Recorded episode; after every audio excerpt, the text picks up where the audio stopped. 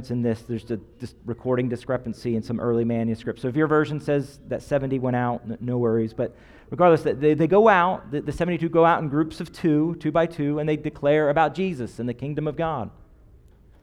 And as they go out, some receive healing and there's miracles. And then there's others that want nothing to do with them, right? So there's this sort of they're celebrating the good that's happened and seeing the clear work of God, and others are just sort of get out of my town. Yet at the end of it all, verse 17 declares that they came back full of joy. And you can almost picture the moment, right, as this, this group gathers together and there's just this big like we're just sharing stories and there's brimming with hope and bring, brimming with happiness but I think one of the, the cause of their joy wasn't just that they that God had worked, that God had done these things, that He healed, and, and that there was these, these things that happened. It, it's that He used them in the work. They're, they're, they're joyful because He was out, you know, it, they weren't just bystanders of, of God's mercy, but they were participants in what God was doing in the mission. That they were going out and they themselves were declaring, they themselves were being used, they were themselves were being filled up to be, they were being poured into so they could pour out into others that there was a joy they had in not just witnessing it, but participating in what God was doing, in the work that He was doing. There was a joy in even being rejected because they were part of the process. Now, obviously, there is much different about times and culture, but I think we see some of the same principles in the kingdom work that they were called to do in that day that we are called to do today.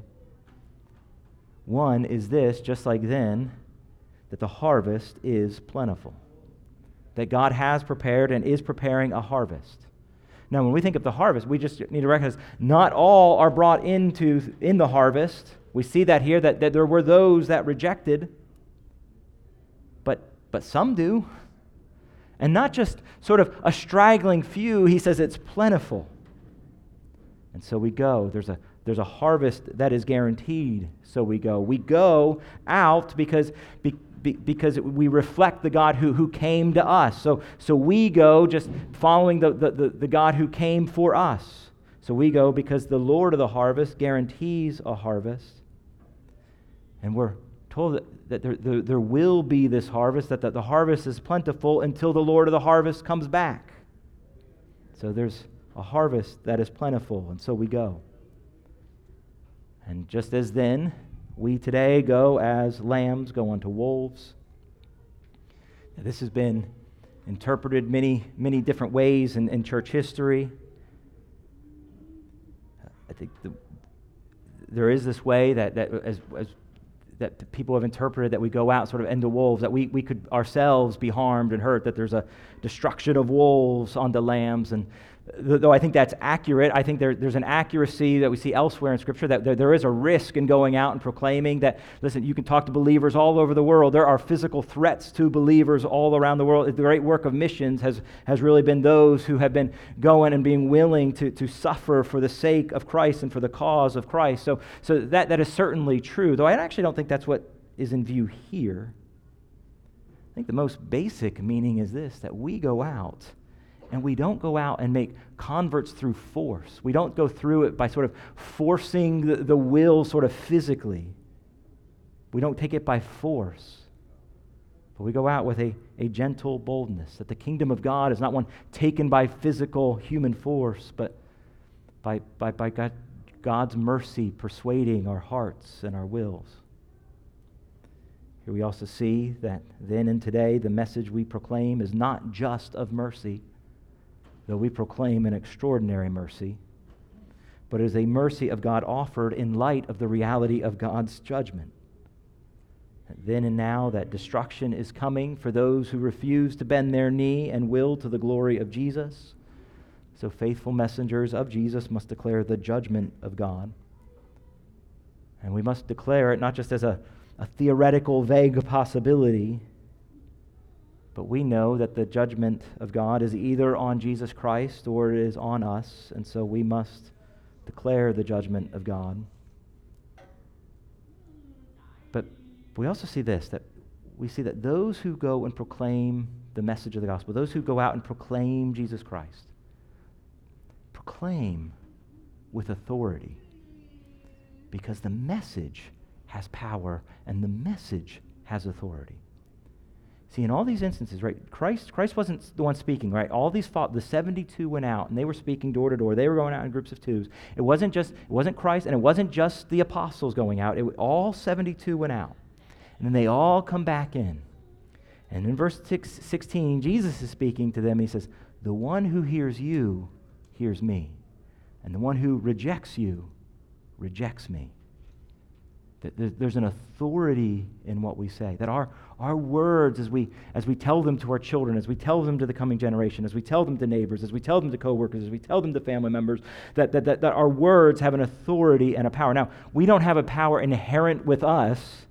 It's not our personality. It's not the gravitas of the person who has authority. The gospel has the authority. Jesus has an authority. It's not a professional who has a power and authority. It's not a pastor who has power and authority, a well trained evangelist. It's those who proclaim and declare the message. It's those that proclaim about Jesus Christ, and as they tell, that that message has power. And so we proclaim with authority and we proclaim with faith. And we see here that the kingdom of God, verse 9, it says, is, is here, is, is near. We live in an age of, of the already and the not yet. We live in an age where, where the full reign of God, where the full reign, reign of King Jesus is not fully seen, not yet, not everywhere, not in every square inch.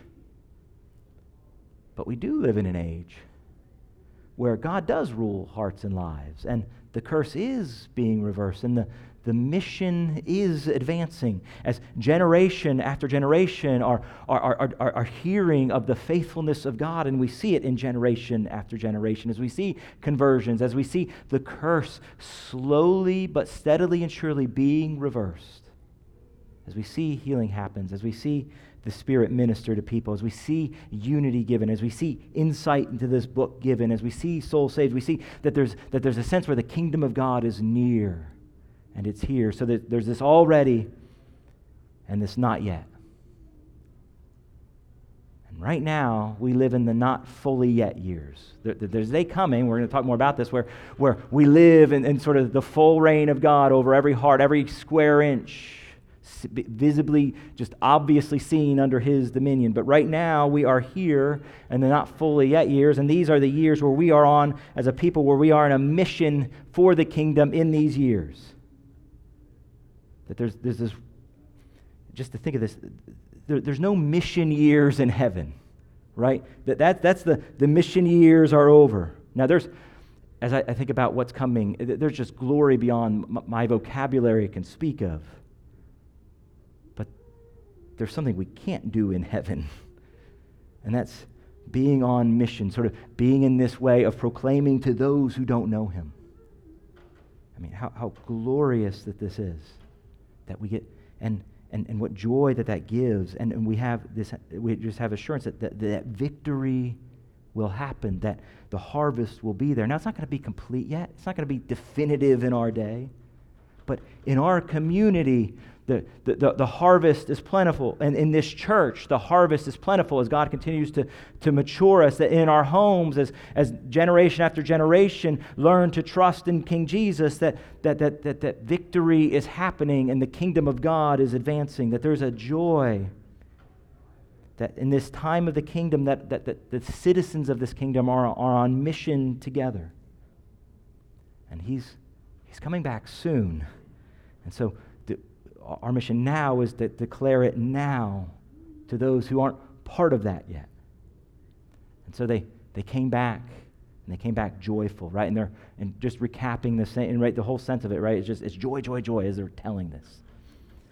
So in verses 17 through 20, they return with joy, and Jesus joins their joy. You know, they're talking about the joy. Hey, we saw subject be Satan. We saw Satan be subject to this power, and he's like, "Yeah, I was there. I, I, was there when he fell the first time. He's been under my dominion for a while now, right?" There's just this joy and that joining it, but the joy wasn't in the role they played. It wasn't like, well, yeah, I, I, I spoke these words. So it's really about what I did. You know, did you see how I cast, you know, that demon out, how I healed the disease? No, they see it. The message is the one with power. The name of Jesus has power. Christ has the power. The Spirit of God has power. But they were, they, they, they had a joy that they were part of the work.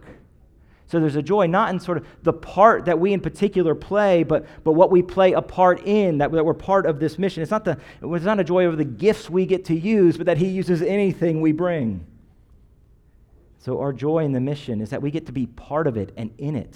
The great saving mission of, to, uh, the great saving mission to humanity that ever since the beginning, God has been on a mission. Heard this right in Genesis 3 after the fall. I will, I will send someone. He has been on mission since in Genesis 12. He first calls Abram to, to, to be on mission because God is on mission to the world that he's going to light up the night sky with just so many coming to be part of his family, to dwell with him forever in glory. And so we have the joy of not just receiving that, not just of being recipients of that, but of being not just being bystanders in the parade of God's mercy, but of joining and proclaiming. And so our joy isn't our role, our joy isn't our gifts, but it's that we get to join in this. And so we want to joyfully. We want to joyfully carry on. We want to joyfully stay the course in our mission. Listen, I, am aware that, that, that in homes, it can be hard to joyfully continue to joyfully press on. We can be, listen, I'm aware as parents, right? We, we just, we have a hundred different things in our minds and a hundred different things that we're praying for our kids, a hundred different things we see, hundred different things that we can be about any given day. But ultimately, we want to joyfully pressing on and, and teach our kids to, to live for one thing. In our community, we want to joyfully press on because, because the, the, there's a harvest that is plentiful outside these walls. We want to joyfully press on as a church inside these walls because there's a harvest that is plentiful here. Listen, here's the reality. It's hard to gather week by week and to do all the sound stuff you got to do and all the setup stuff you got to do and, and, the children's ministry stuff you got to do and walk with fellow sinners through life can get a little bit messy right? But but here's what happens as we as we gather each and every week as we gather week in week out what, what, what's happening is we're strengthening one another in, in the great mission of god. We're, we're, we're, serving one another that, that, we're, that we're helping each other stay the course joyfully that as we as, we as, as we're built up within then we're then strengthened to be sent out that, that as we gather week by week the mission of God is advancing. And there's going to be times, listen, I recognize this in any, any life. The, the, the, the, obvious and just external fruit, the obvious external fruit isn't just like so obvious, but just to recognize that as we press on, God will bring fruit to what we do week in, week out. So Jesus gives us reasons to joyfully stay the course. Second, we see this joy in future reality. Joy in future reality. Then Jesus gives further joy. So there, all the exuberance that took place in verses 119, verses 1 through 19. And then he says, Don't rejoice in this. Rejoice that your names are written in heaven. Now, to be clear, I don't think he's scoffing at their joy. Like, you, you, think that's, you think that's happy. No, he's not doing that. He's not, I don't know, just being this one upper here. He, he's not saying, How dare you find joy there? But, but it's kind of like, yeah, the, the mission is joyful. I mean, Satan's reign, you, seeing it visibly come undone, is joyful. Let me tell you something more joyful, and it's not even close. Let me tell you about when the mission's done. Let me tell you about the reality that, that the mission years, oh, they're going to pass, and there's something that's glorious and eternal. I, um, I, you know, you, you know me well enough to know I, am not, I'm not a crier. Like that's not like something I regularly try to do. Um, I'm not somebody that does that sort of thing a lot, but I'm not somebody that like watches movies and get, gets misty a lot. But if you want to get me misty, like the, the thing, like the type of video you can show me is whenever like soldiers are returning home, you know what I mean? Like those videos, like they get, they get me every time, right? And so, like sometimes, but I love the ones where it's like the surprise videos, right? Like those are kind of out, you know, so, you know, Christmas, you know, somebody will come home, you know, and birthday, you know, it's usually at some sporting event they'll have and they'll do this thing. And I, and I love them all. And there's just this, but usually in those videos, like there's just this, like there's the surprise that the soldiers there. Like they thought they were going to be there another three, four months or whatever, but there's this surprise and there's this joy and it just, it's, it's this, this, this, you know, flood of emotion that comes from the surprise. And there's those videos, and, and those, those are really happy. But th- then there's those. And if you can kind of picture, you know, if you have not seen one of these videos, just kind of the, the scene at the end of World War II when the soldiers were coming home. And there's a, there's a difference in the joy between, oh, somebody's here for a little while, somebody's here more unexpectedly for, for a bit. But then there's, the, there's this joy that comes okay, the, the war's over and victory's won, and the soldiers coming home, not, not for, you know, not for a leave, but, but for good. And there's just this jubilation that occurs. But it's not just this sort of momentary jubilation. There's just this, this sense of like, and this is, this is here to stay in the reality that, that, that, that's sort of in them. Listen, Jesus is saying, listen, be joyful that you get to be part of the mission. But this is another level of joy that your name is written in heaven, that your name was written by God Himself. It is never to be erased. Romans 8 says, The Spirit Himself bears witness with our spirit that we are children of God, and if children, then heirs, heirs of God, and fellow heirs with Christ, provided we suffer with Him in order that we may also be glorified with Him. For I consider the presence uh, or I consider that the sufferings of this present time are not worth comparing to the glory that is to, reveal, to be revealed in us. Philippians 3 says, But our citizenship is in heaven, and from it we await a Savior, the Lord Jesus Christ, who will transform our lowly body to be like his glorious body by the power that enables him even to be subject to all things, even to subject all things to himself. And 2 Corinthians 4 says, So we do not lose heart. Though our outer self is wasting away, our inner self is being renewed day by day. This light, momentary affliction is preparing for us an eternal weight of glory beyond all comparison. As we look not to the things that are seen, but to the things that are unseen. For the things that are seen are transient, but the things that are unseen are eternal. For we know that if the tent that is our earthly home is destroyed, we have a building from God, a house not made with hands, eternal in the heavens. So we, we rejoice because we get to we get to join a great mission. But after the mission years, it's rest. That there's this sense of vacation is coming. So listen, th- these years are these years are hard. These years are it, it's work. Listen, it would be so much easier just to, just to live for ourselves. But but there's a day coming. And our names are, are written in heaven. This is our, our reality, and this is our destiny. And so we joyfully have that just frame all that takes place in these mission years. Nothing that happens in these mission years can change the reality of where our name is written and who it was written by. And so in this we rejoice. So Jesus gives us reasons to joyfully stay the course. Number three is joy independence. Joy independence. So again, verses 21 through 22 say, In the same hour he rejoiced in the Holy Spirit and said, I thank you, Father, Lord of heaven and earth, that you have hidden these things from the wise and understanding and revealed them to the little children.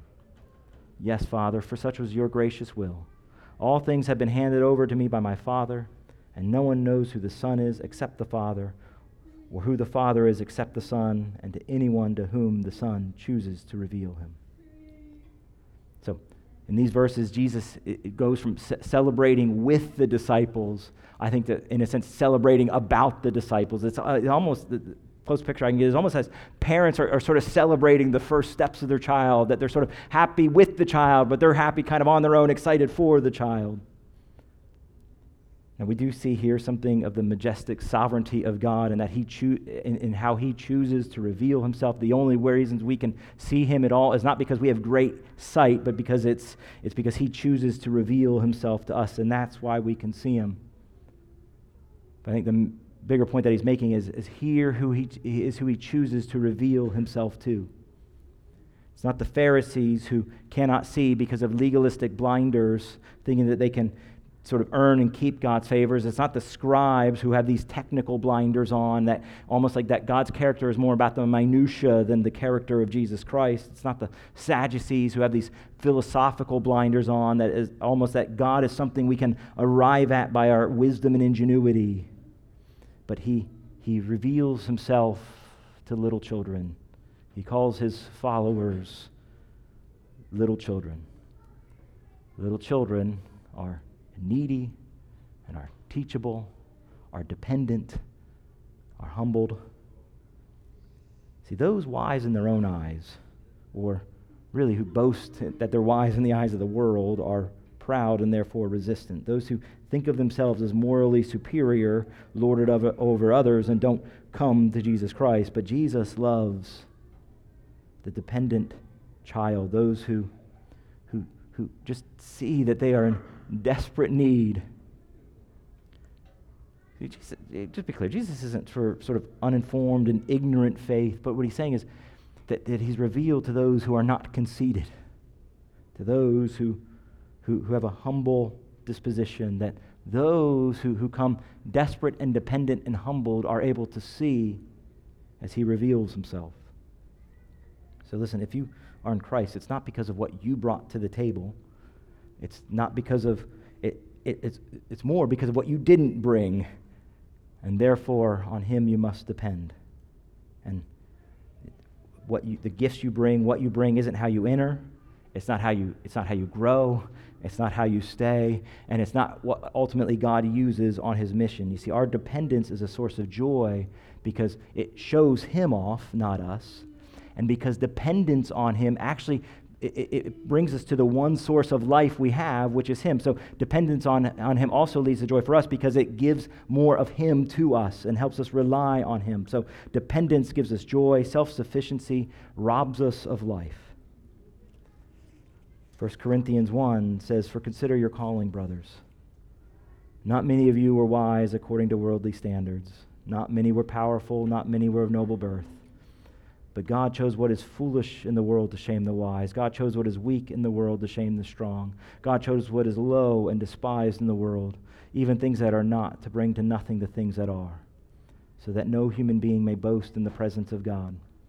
And because of him, you are in Christ Jesus, who became to us the wisdom of God, righteousness and sanctification and redemption, so that it is written, Let the one who boasts boast in the Lord. Listen, may we, as people, Uh, even maybe, maybe, maybe, maybe grow in, in, in wisdom, maybe we grow in effectiveness, maybe, maybe we grow in patience and love, maybe we grow in all these things. But the way we're going to grow is, is not by sort of, okay, I'm going to take it from here, but by staying dependent on Him as children. And so, dependence on Him gives spiritual life. Self sufficiency robs us of life. And so, just a question would be for those who, who feel in some way, just in this season of their life, just spiritually exhausted, spiritually drained. Just a question to think of for application. Well, where am I going to get my life from? Because if I'm going to me and my performance and my gifts, I will find that I will get, I will get exhausted really quickly. But He continues to give life again and again and again. He is an unending source of spiritual life to those who are dependent on Him. So Jesus gives us reasons to stay the course. Fourth, we see this. Fourth, we see this joy in Jesus. Joy in Jesus. Verse 23 and 24 says, Then returning to the disciples, he said privately, Blessed are the eyes that see what you see.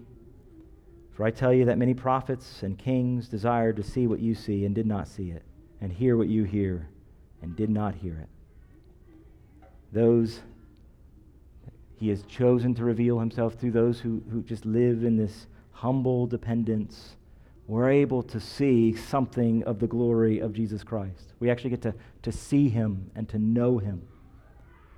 He's sort of saying, think of all the prophets of old, of Isaiah and Elijah and Elisha and Moses and David and Solomon, the kings, and all those who went before.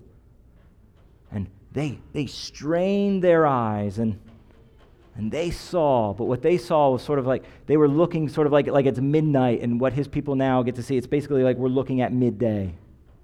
We see the character of God in Jesus. We see his holy demands, his merciful call. We see his love, his purity, his sacrifice, and his victory. We don't just get a vague idea or, or, future hope of what God might, of, what, of who God is or what he might do. We see who he is and what he has done. And we don't arrive at it by cunning or by philosophy or by our own wisdom, but by the Spirit of God showing us what Jesus is like, revealing himself to his people. May of this year, most of you know, King Charles was crowned King of England. I guess the whole United, I don't really know how the, the kingdom stuff works, but he was crowned king over a bunch of people, right? And like all like a, United Kingdom, but it's bigger than that, right? I, like, isn't Australia? I don't, I don't know, understand how this works. But he was, it's big deal that he's king, I guess. Um, he, but he was crowned this king, right? And, and, and you know, just uh, we saw it on TV, so though some of the details, like what's happening, were kind of lost on me. But, um, but you know, and people were there. But then he would go out, right after after the, after the crowning ceremony. He went out on the street, right, and just if you watched it, like just tens of thousands of people would line up the street as just the, you know, as his car goes by, just to just to catch a glimpse, right? And there's this moment where it's, it gets tradition where the, where the new royal, the, the royal family steps out onto the balcony outside the palace and family members step out. And, and you just, I mean, you see just lines of people as far as the eye can see, as far as the camera can reach. Like there's just these lines of people, just throngs of people, just straining to sort of just catch the slightest glimpse of King Charles. Jesus is saying, listen, for, for generations, and it says that's almost what it was like, trying to see God and his purposes and his ways that, and his plan that you know, he had been revealing it. They, they, they, they were straining to see how, how it would all unfold. And we get to see it. We get to see it unfold in this book. We get to see it told in this book. We get to, we get to have his spirit living in our heart. We get to see it just clearly active in our world. And we get to see it not just in our little community, we get to see it all over the world. And so, glory to God that we, we get to see it. And still, we still see dimly. 1 Corinthians 13 says, For now we see in a mirror dimly, but then face to face. Now I know in part, then I shall know fully, even as I have been fully known. We, we get to know and be loved by and be in a relationship with Jesus. We actually get to know him and to see who he is, to see what he's like, to, to see how God would answer all these questions of the Old Testament, all these questions the prophets were asking, all these, all these things that the kings were just, just straining their eyes to see. We get to see it. We, we, get, we have it as revealed history. We get to know him. We get to be known by him. And it, it's really him. Now, of course, with these human eyes, as it says in Corinthians, we, we can't see all of him. But what we see is enough and it's glorious. And so we take joy that we, at the end of all this, that, that our names are in heaven where Jesus is, and he will be with us. So, as a people, individually, as a people, as a church, we want to we want to joyfully stay the course that he has called us to on our mission. We want to we want to keep going. We want to joyfully invite our neighbors and coworkers and friends to Christmas Eve because because there's a harvest that Jesus has promised. We want to joyfully proclaim to the generations living in our home of King Jesus and of his wonderful reign and of his wonderful rule and what it's like to know him and be known by him. Because at the end of the day, there's only one thing and one person worth living for and one day to ultimately look forward to. We want to joyfully stay the course. We want to joyfully keep gathering week in, week out, because this is God's plan for His people to be strengthened and to be united and to be unified as, as we are strengthened within, as we can then go to without. Of course, we're going to go to a world that is full of wolves, but we have the great shepherd who lays down his life for his sheep, so that ultimately, whatever happens to us in this life, he can also say, No harm will come to you, because the harm was absorbed by me. So, as we are in our mission years, let's joyfully press on. As there's wolves in the world, let's joyfully press on. Let's, let, let, let's press on in this community. Let's press on in our homes. Let's press on one another in this church, dependent on this glorious Christ. Let's pray. Father, we. Father, I, at times as we, as I'm on these mission years, as a dad and as a pastor and a follower of you, Lord, I can get discouraged and I can get weary So, Lord, would you lift my eyes to see the glories of King Jesus, to believe the promise of the harvest that is real, to continue to press on. But for anyone here who is weary in their journey, would you give faith and vision to, to press on joyfully. Would you give us faith corporately to continue to move forward and press on in the mission you have called us to? And Lord, we pray that in our day, whether it be children in this room, whether it would be just the way you are growing, each of us as saints, and Lord, we pray for those outside these walls, Lord, we get to see some of the harvest that you have. We pray this and we ask this of you. Amen.